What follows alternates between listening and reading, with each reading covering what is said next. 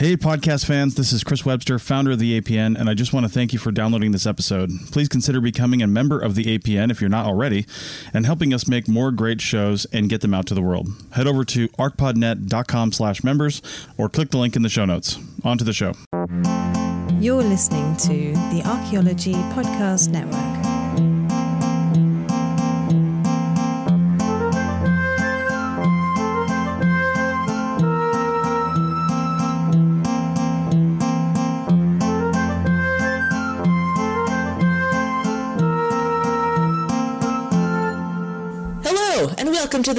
Podcast about archaeology, anthropology, and our shared human past. I'm Anna. And I'm Amber, and here we are. Another year, another April Fool's episode.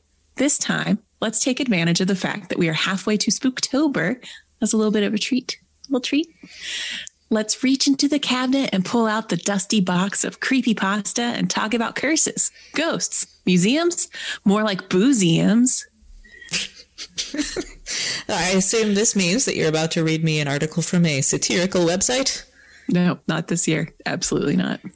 These are all reputable sources this year. Amazing. Yeah. Our first stop on this semi spooktober episode brings us to the United Kingdom in the Manchester Museum in Manchester, where belligerent ghouls run the schools. Who run the world? Ghouls. No, no. Don't step on my Smiths reference. You know, I didn't get it though. So here's, I was just trying to contribute. so you know the band There's The Smiths? I Do you know know the band The Smiths? Do you know Morrissey? Yes. I know Morrissey. Okay.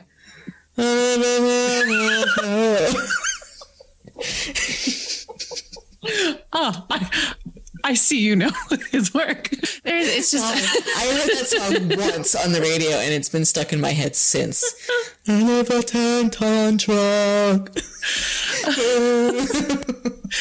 Okay. Starting off Okay. great. Okay. Well, Are they from Manchester? they are Okay. Manchester's Do- greatest export, according to Do Manchester. girls run the schools? No, or do belligerent run the ghouls run the schools. Oh, that's actually a lyric. That's a lyric. Yeah, it's in the headmaster ritual. Very well.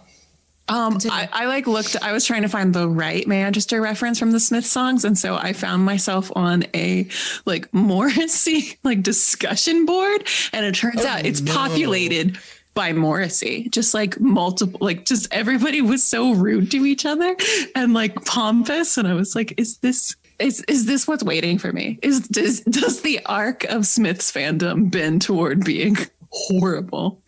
I don't know. I, it seems like that's a future you can consciously avoid. Oh God, I hope so. well, let's, let me read a bit. Podcast anybody wants. So, Let me read a bit from a story in the Manchester Evening News with the, with the headline Video The Curse of the Spinning Statue at Manchester Museum. An ancient Egyptian statue has spooked museum bosses after it mysteriously started to spin around in a display case. The 10 inch tall relic, which dates back to 1800 BC, was found in a mummy's tomb and has been at the Manchester Museum for 80 years. But in recent weeks, curators, curators, curators. curators. But in recent weeks, curators have been left scratching their heads after they kept finding it facing the wrong way. Experts decided to monitor the room on time lapse video and were astonished to see it clearly show the statuette spinning 180 degrees with nobody going near it. The statue of a man named Neb Senu is seen to remain still at night, but slowly rotate around during the day. Like Anna's doing right now. Egyptologist Campbell Price, 29, in 2013, said, quote, I noticed one day it had turned around. I thought it was strange because it is in a case and I'm the only one who has the key.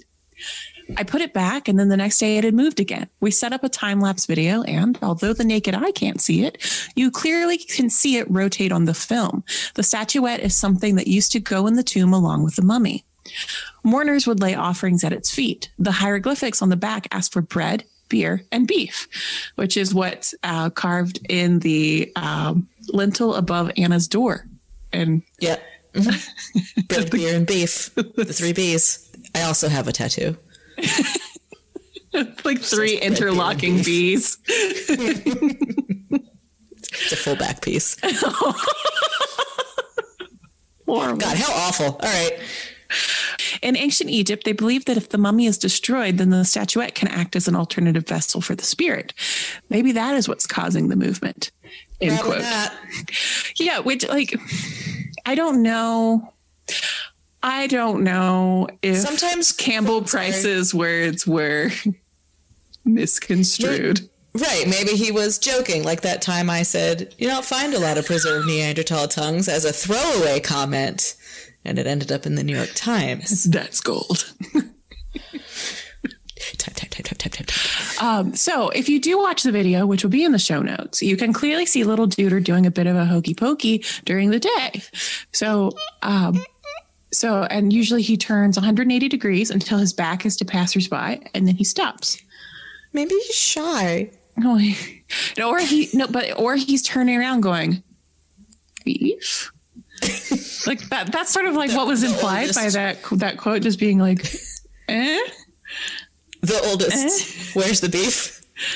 Known to man. Yeah. so when Neb Nebsenu went viral, several people stepped up to provide possible explanations. The British TV physicist, An um, actual physicist. I know, I don't know why I wrote it like that. Like, no, he, Brian Cox is a physicist, not the actor. Yeah. He is a physicist who is on TV and Yes. like is a, is like, oh, like, he's a, he's a popular Reputable physicist. science communicator. Yes. So he chalked it up to quote, well, no, he chalked it up to something called differential friction, where two surfaces, the stone of the statuette and the glass shelf that he's he's on, uh, cause a subtle vibration which jostles the statuette around. And so he's like, do do do do do do. Seems like that could be easily tested by maybe putting, you know, like a little bit of foam or something between Well- him and the Yeah. So shelf.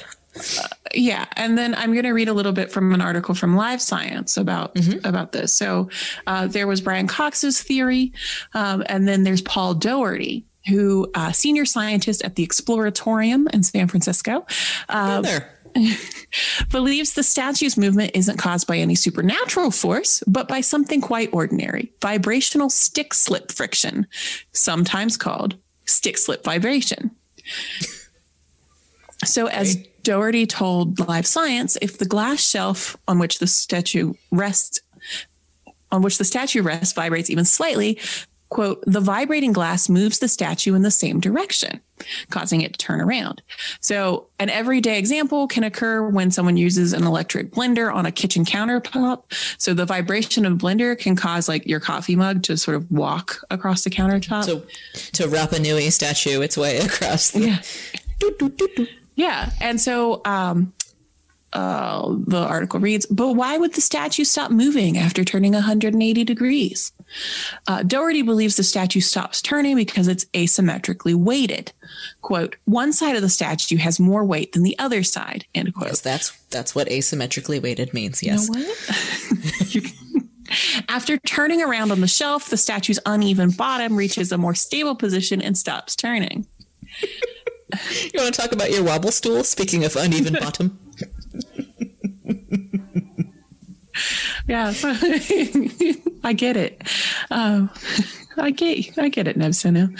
Um, so, um, besides the footsteps, besides the footsteps of passing museum vis- visitors, the source of the stick slip vibration, um, Doherty, which that's so Brian Cox was like, it's probably people walking by during the day. Like it's not moving at night, but it does move during the day. What's the difference? There's people during the day, um, and so um, Doherty suggested that it could not just be people moving around. It could also be a trolley that goes by during the day or like a train that passes by.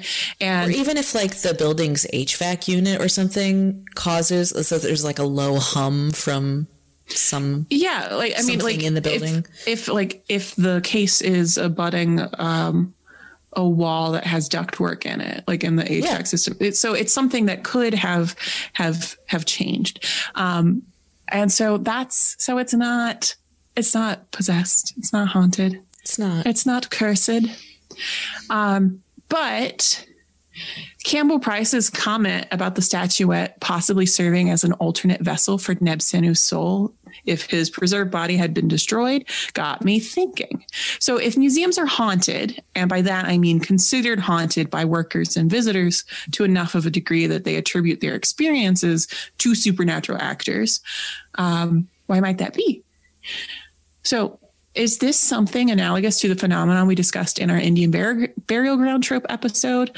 Is this like a product of the anxieties that come with participating in, or at the very least, enjoying the outcomes of the inherently destructive practice of archaeology? Um, is it tied to sort of uh, an awareness of the colonial forces that enabled it? I don't know. Like, is that?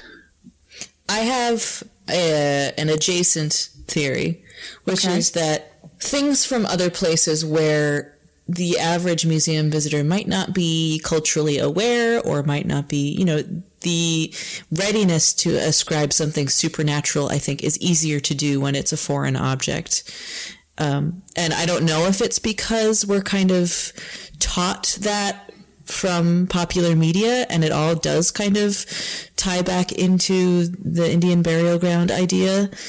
Um, but you know just sort of transposed onto other not indian burial ground but like you know you went and disturbed the sacred place of this culture and so now retribution comes back upon you. Like that it's the same kind of idea just yeah and so specifically with like this case of something that you know price says well if the mummy is destroyed the statuette can house the soul. Like is this sort of a a tacit like awareness that it probably was like destroyed, yeah, and, maybe, and so yeah. is it like is this um yeah, like he might have just meant it as like a teachable moment. Just like here's a fact about what these statuettes were for. Yeah, I don't, I don't, but it is something that um, I, I think that I think that like irrespective of whether he he like has if he believes that like Nebsenu's soul is in that statuette, um, there is something that sort of informs his relationship with yeah. this material and these materials that this is um, and and the fact that the journalist picked up on that and decided to include it, you know, the idea of mummies and mummies' curses and objects associated with Egyptian tombs being dangerous or cursed in some way has been around for a hundred years or more.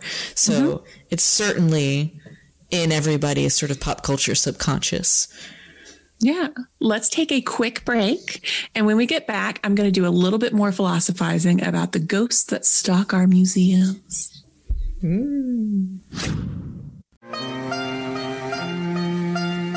It's Chris Webster again. If you haven't checked out our new parent website, kulturomedia.com, then please do. Kulturo is spelled K U L T U R O, and it's where we promote all of our live events. We've got one coming up in November. Check it out over at Kulturo when it gets posted. If it's already happened and you're hearing this, then as a member, you can go to your member pages and see the event recording. Our live events are always free, but you have to show up during the event to see it. So that's kulturomedia.com for all our live events and more.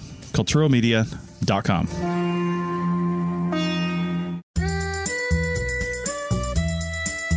Chris Webster here, founder of the APN and host of several shows. I just wanted to let you know about our membership program and what it offers.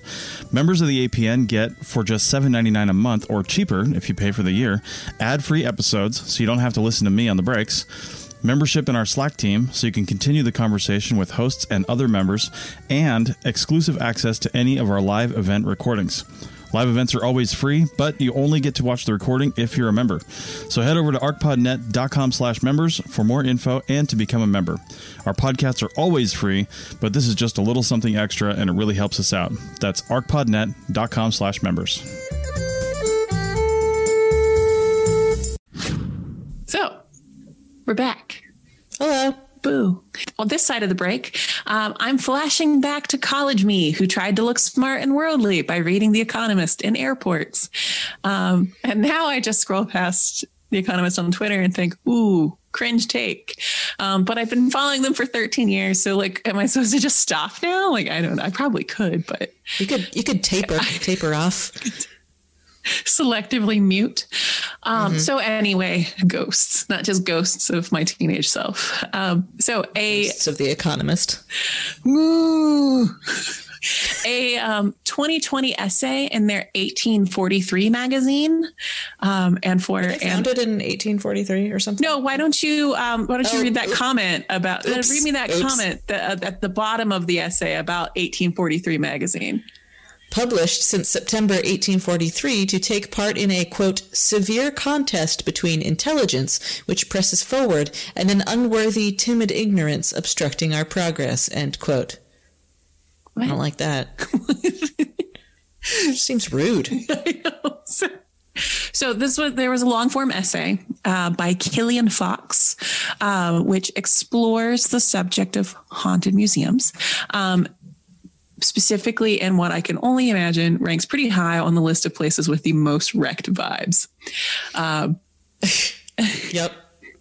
and the um, Speaking of places where foreign things end up and might Yeah. be cursed. yeah um and so i'm i'm just gonna i'm gonna read the the headline and then like the like sub headline um are ghosts haunting the british museum No.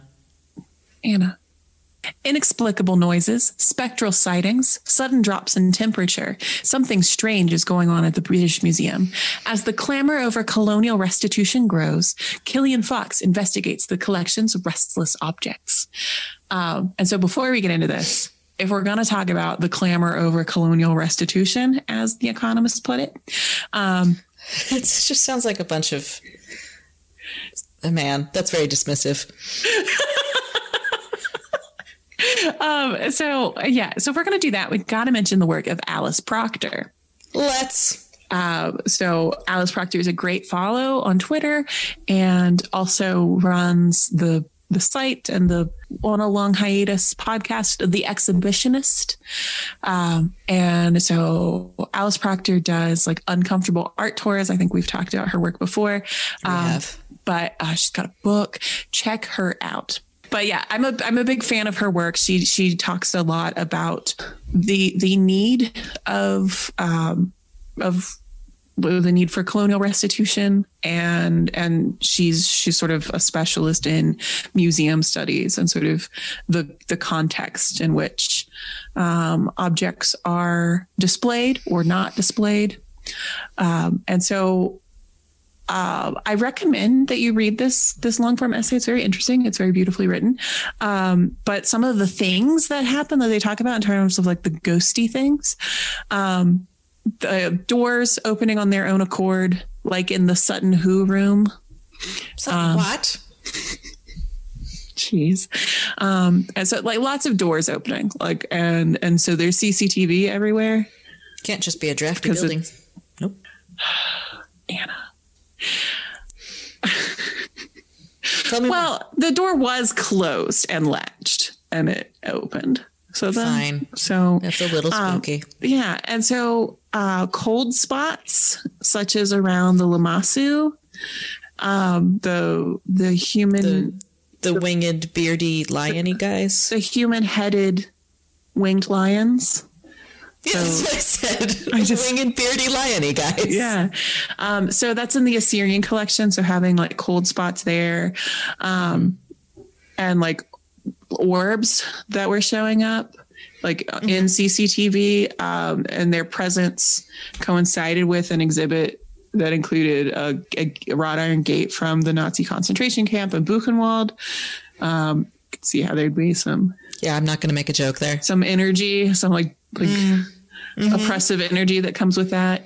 Um, check it out. Uh, but there's lots of spooky things in there that are going on.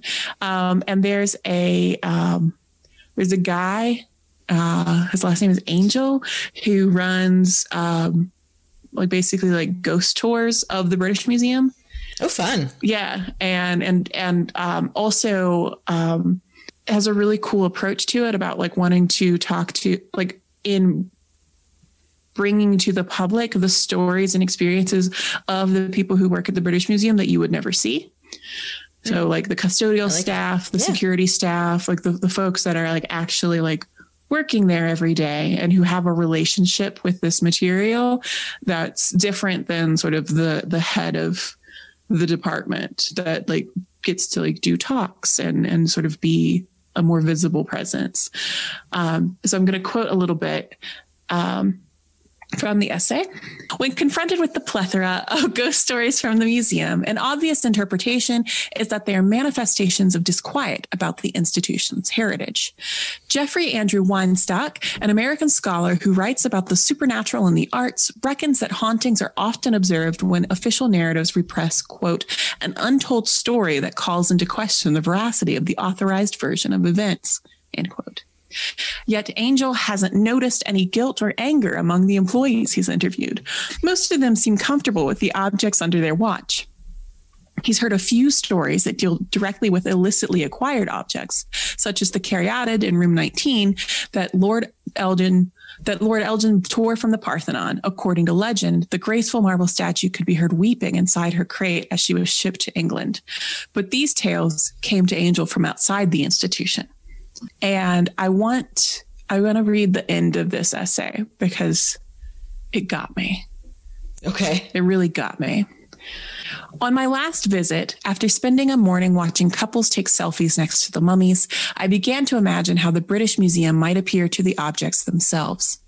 In the Great Court, I considered the two giant quartzite heads of Pharaoh, um, Pharaoh Amenhotep III, over 3,000 years old. Then I turned around to see what they were looking at with such infinite composure a display of popular history books and mini umbrellas for sale outside the museum gift shop. In the Assyrian gallery, I marveled at the stone reliefs of Ashurnasirpal II, king of Assyria from 883 BCE to 859 BCE. His standard inscription, which he had carved across each wall panel in his palace, makes Shelley's Ozymandias seem self effacing. Can I ask a question? Yes. Is that standard inscription in the context of like a battle standard, or just like that's what he wrote on all his reliefs? I think it's the one that's like primarily associated with him. Okay. So standard in the sense of usual. Yeah. Not in the sense of like, okay. Yeah. Just curious. Thank you.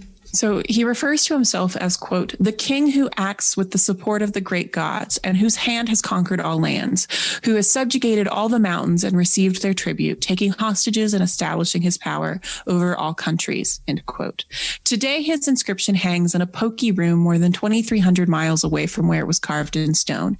But at least the Assyrian king's 2,900 year old declaration still receives widespread attention.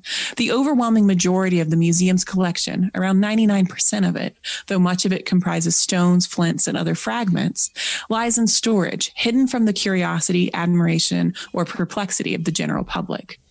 Angel would love to take a closer look, but securing access is tricky. He's working on it.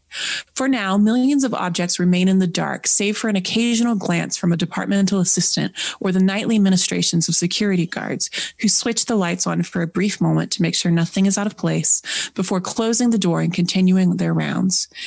Angel says, down there, things just stew in their own juices indefinitely, forever. Yeah, I think museums that have sort of these vast collection annexes are really missing out in in an opportunity to show things to the public. Just yeah. I know. It's it's well, sort of melancholy. And and to and of course that's why I'm attracted to this topic. Uh, yeah, but just well. you know something that to kind of put a button on this uh, around, you know, and also like how I tried to like preface haunted because mm-hmm. I think that these are very haunted spaces. Because if you think about not even really getting into the topic of um, do ghosts exist? No, well, definitely not getting into that topic because I'm not even I'm not even like I'm not even thinking about it in terms of like the actual like existence of ghosts. It's sort of like okay. because you can be haunted without a ghost being there.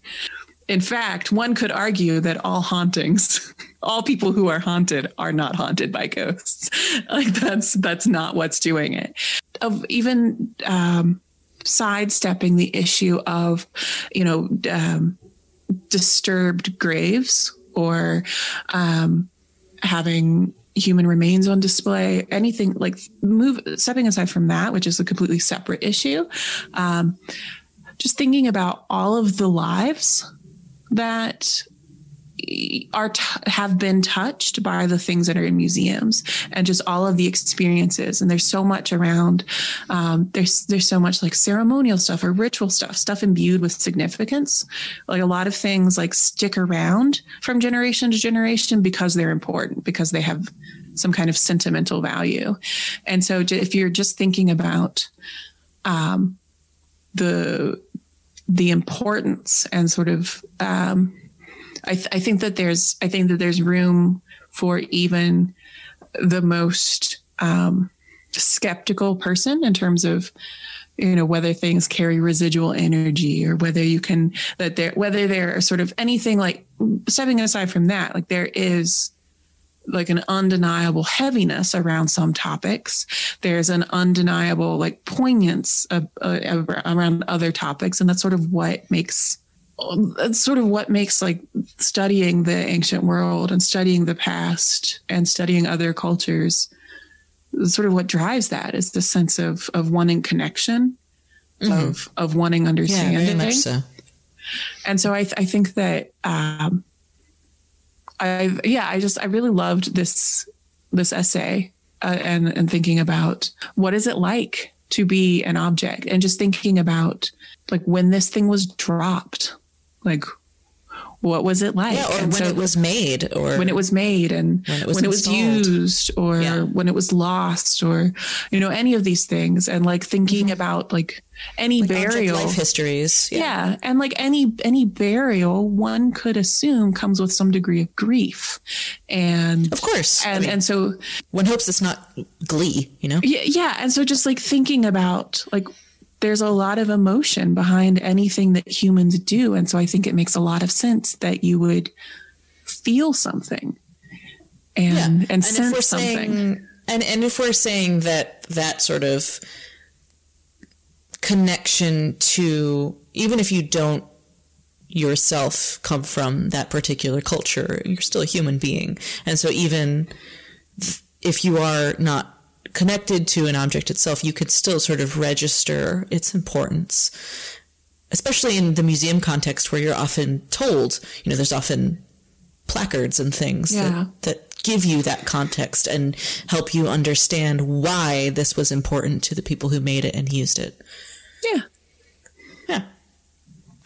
But let's have some yes. fun. All right. I like fun. and now grab your buddy and your flashlight, and make sure you go to the bathroom before we leave because it's time for a tour of haunted museums. Yay! But like, Everybody. but like fun haunted, not like the not like, like colonialism haunted. I mean, also that. Like like Amber crying in the Assyrian reliefs room haunted. Not like that. No, no, no. This is the spooky story part of the podcast. So, our first stop is San Francisco and the bell tower of the San Francisco Art Institute. The tower is an alleged hotbed of paranormal comings and goings, so much so that they've cordoned the tower off from the public.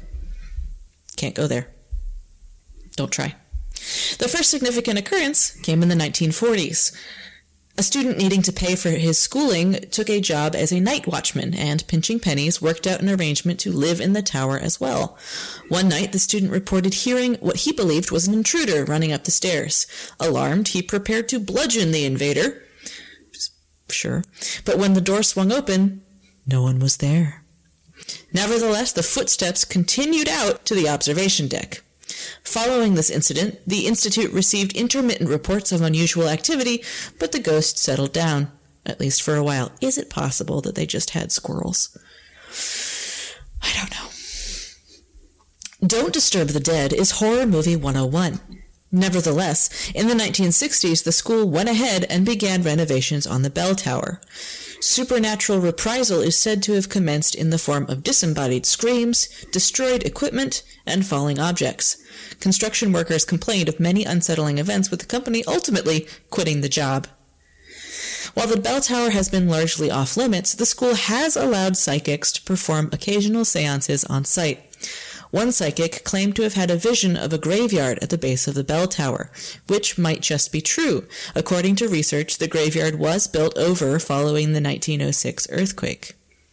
So, maybe. Mm, Next, mm-hmm. Next, it's a hop across the U.S. to Washington, D.C., and the Smithsonian Institute, where the founding donor, James Smithson, is said to tootle around the administrative building. That's where the fun is. This starts to make a lot of sense when you learn that Smithson's remains have been interred at the museum since 1904. Although he never, as a living person, went to America. Weird. Smithson's frequent we'll get there. Smithson's frequent appearances were supposedly causing such a ruckus that in 1973 his remains were briefly disinterred for investigation. His skeleton was, in fact, still safely in its coffin, though that's to say nothing of his spirit. Yeah, Other like also why Yep, why would you why would that be Yep. the solution? Hmm, just a check. Just checking. Just checking. Excuse. other motives, well, other motives for the disinterment might have been to search for documents rumored to have been buried with him, but who's to say? It's just another Nicolas Cage film waiting to happen. No. The English Smithson died without ever visiting the United States, despite his eagerness to help fund the new institution. He was buried for the first time in Genoa after he passed away there in 1829. But attempting to right that perceived injustice, Alexander Graham Bell, whom nobody had asked to do this, arranged to have his body exhumed and brought to the U.S. in 1903. no one asked him, meaning that Smithson has been exhumed not once, but twice. You're allowed to just do that? I guess if it's 1903 and you're Alexander Graham Bell, you can do what you want. Smithsonian enthusiasts never seem to want to leave. Well, As early as 1900, the Washington Post mentioned sightings of Spencer Fuller- Fullerton Baird. Let me try that again. Spencer Fullerton Baird, the museum's first curator, seen wandering the museum's hall. Another regular, God, I love this name. this name is so good. paleontologist Fielding B. Meek. God. Who So lived good. in one of the museum's castle towers with his cat and died there in 1876. The cat is still there. Mm. I'm sure the cat, I mean, the cat's, uh, never mind. I Other know the cat I know the cat's dead. It's okay. Okay. Other sightings include the explorer Emile Bessel, Bessels, and Secretary Joseph Henry, both lifelong devotees of the institution. Spooky place. Finally, we've got a story from the Cleveland Art Museum where the ghost of Monet seems to have made an impression. Oh no. Get it? Because he's he was an impressionist. In Cleveland? You know, Monet. Did Cleveland. Alexander Graham Bell also dig him up and send him to Cleveland? Peut-être. While curators were busy finalizing the installation of the Cleveland Art Museum's 2015 exhibition Painting the Modern Garden, Monet to Matisse, the famed Impressionist painter of water lilies himself appears to have paid an unexpected visit. Considering how much of themselves painters put into their paintings, I could see, like, it checks out with the lore and also with just sort of our own, what we've established as our idea of hauntedness, just sort of personal connection to some mm-hmm. someone that's no longer alive. I can see how a painter, a painter's ghost could follow their works. Sure. Or I could see how you, as like a curator, would like f- feel like you were going to do it wrong, and that like the ghost of Monet was Monet standing on the like balcony over crooked, crooked. On the balcony overlooking the galleries stood a man with Monet's characteristic salt and pepper beard and bowler hat. A photo of the figure was snapped by the museum's director of design and architecture, Jeffrey Strean, showing the illusory artist just above a strikingly similar vintage photo of Monet. And it, the photo is available. We'll have it linked on the show notes. Boy, do these people look similar. Very fun. The Cleveland Museum claims the sighting is the real deal. Soon after the story emerged, Caroline Guscott, Caroline Guscott, I don't know, Caroline Guscott, communications director for the museum, asked the Cleveland Plain dealer, "What are the chances someone looks like that and happens to be at the museum the day we are finishing installation?" Okay, but like. She's like, no, really. What are the chances? yeah, like I'm That's sure. It was a, slim, a good faith present. question. Yeah, sure. Besides Monet, museum vi- Museum visitors from the afterlife have included the former museum director, William Mathewson Milliken, spotted sporting a tweed jacket and wandering the oldest sections of the museum. A likeness of the subject of Jacques André Joseph's portrait of Jean Gabriel Dutheil, Jean Gabriel Dutheil, at the signing of the Treaty of Vienna has supposedly been seen gazing at his portrait. I remain highly skeptical, but very entertained. And now, I love this so much, a lesson on how to use Twitter as a force for good. Or if not good, at least fun. Instead of trolling, um, unactuallying, or just generally being a jerk on the tweet machine, try challenging museums to unveil the creepiest items in their collections. This is a real thing that happened, and you can find the tweets, if you're so inclined, by searching the hashtags hashtag curator battle and hashtag creepiest object. So this was kicked off by the Yorkshire Museum, which has been hosting a series of similar cultural jousts each week. Uh, the competition began with a relatively same, tame submission from the York-based institution itself, a hair bun, still held together by a pair of pins found in the grave of a third or fourth century Roman woman.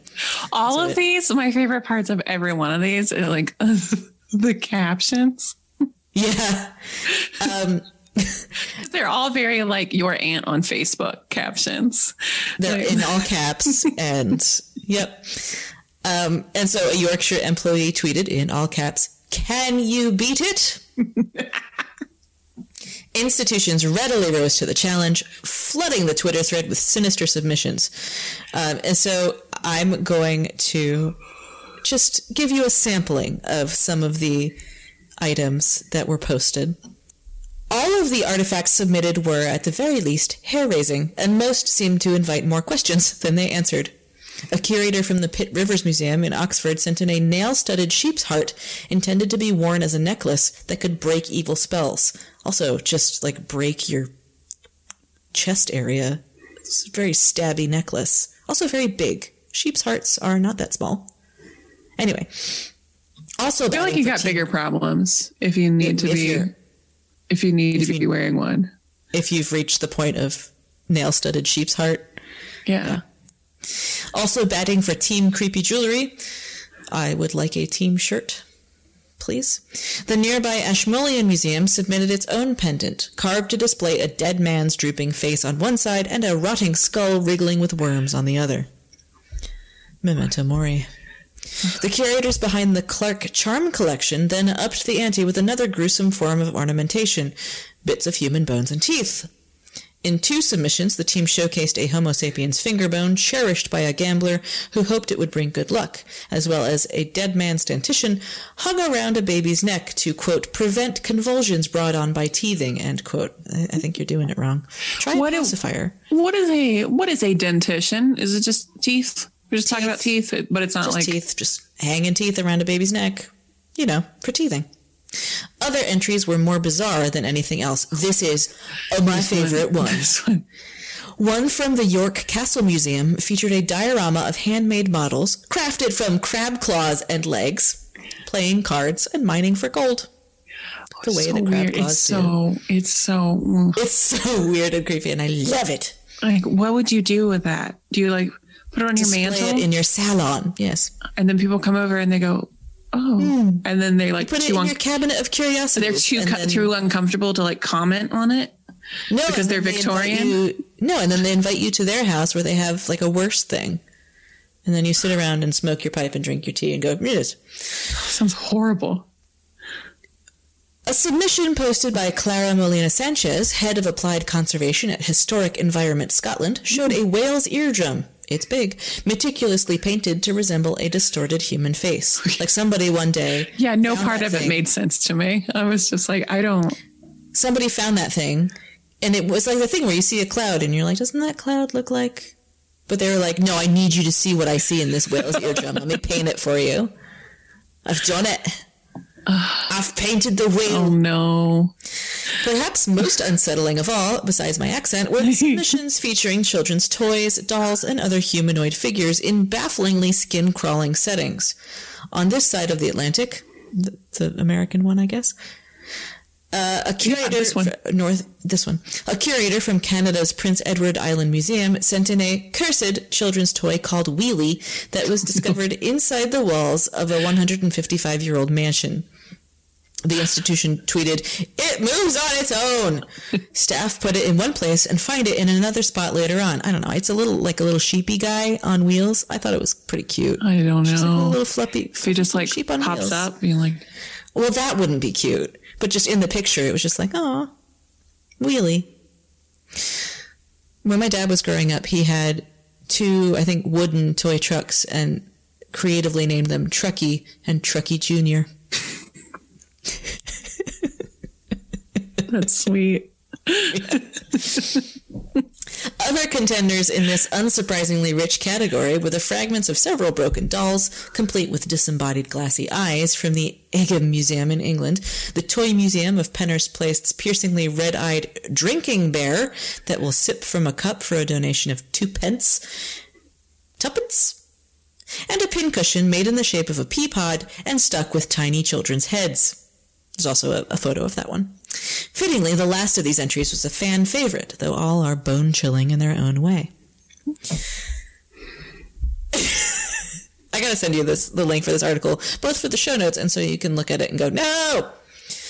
Among the best, worst submissions is the National Museum of Scotland's Original Mermaid. Yeah. In a series of tweets, the institution writes that these taxidermied terrors are common in the world's museums as relics of sideshows. Rather than representing any natural born creature, the objects were purposefully manufactured oddities, often created by sewing the back half of a fish onto the torso of a juvenile monkey. Or in this case, I think I don't think it was even a real monkey. I think someone might have seen a monkey once. Oh yeah, that one tried to wasn't. make- That was not a monkey. No, it was um a facsimile. Hey, remember that time we did an episode about stuff made from people? Uh, yeah, I do. That was a wild episode. It was a wild episode, and also, um, I, um, my writing group, my old writing group, somebody um, wrote, and one of this guy who wrote like really out there stuff that I loved. Um, he wrote something about um, somebody wanting, like, like wanting their autobiography, like Oh, to be bound, bound in their own skin or something. And in my I think, that's- I think comments, that happened. Anna, Sorry. follow along with me. And I was like, You're talking about James Allen. You're talking about James Allen, the guy who's like, who has the, his book like wrapped in uh, oh, his right, own skin happen. in the We- Boston Athenaeum. And they're like, What are you talking about? And I'm like, You didn't know about that? And you wrote this? and he's like, He's like Oh, writing it down. He's like, Tell me more. And everyone else in the group is just like, who are these people? Like, how are they? He's the was he he was hanged for murder? Mm, I think so. Yes. Okay. And then yeah. I remember now. Um, yep. Wow. And I, they were just like, "Who's that?" And I'm just like, "James Allen, Come on. Boston Athenaeum." Don't you and- listen to my podcast? Don't you listen to my show? um, but hey, Richard, if you're listening, um, that'll do for this year's April Fool's bonus episode. I hope you had some fun. I hope everyone had fun. I did. Um, consider this a trailer for an episode of Spooktober that I have planned for this year. Um, yeah, I really do start planning the next year's topics on November 1st. Um, so yep. This is a, tr- yeah, this is, Yep. there's something coming. Um, Oh no. Something spooky this way. it's behind you. Uh, but I hope that this was both spine and brain tingling fun for you Oh. all. Well, Getting those brain tingles? tingling. Yeah, get them tingles. We'll be back in your ears with fewer tingles, I think, in a few days for our regularly scheduled programming. Until then, you can find us on social media, uh, and we'll have those links. Maybe I'll put those links, some of those creepy, creepy crab claw links. Yeah, you can you can read do some Facebook. retweets. Yeah. Oh, yeah, I will absolutely. So on Facebook, you can find us at the Dirt Podcast. On Twitter, we are at Dirt Podcast. And on Instagram, we're at the Dirt Pod. And all of those feeds, plus our merch store and all of our archived episodes, including the ones before we were on the APN, um, are over at our website at thedirtpod.com. Thanks for listening, everybody. Yeah. Happy April Fools. Happy April Fools.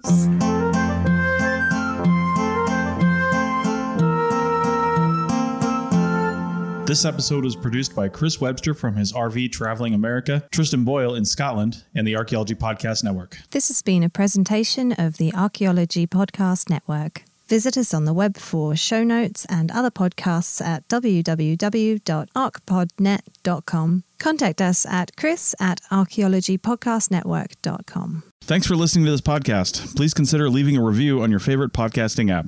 You could also consider becoming a member so we can keep content like this free and available to all. Check out pricing and info at archpodnet.com slash members. Thanks again and have a great day.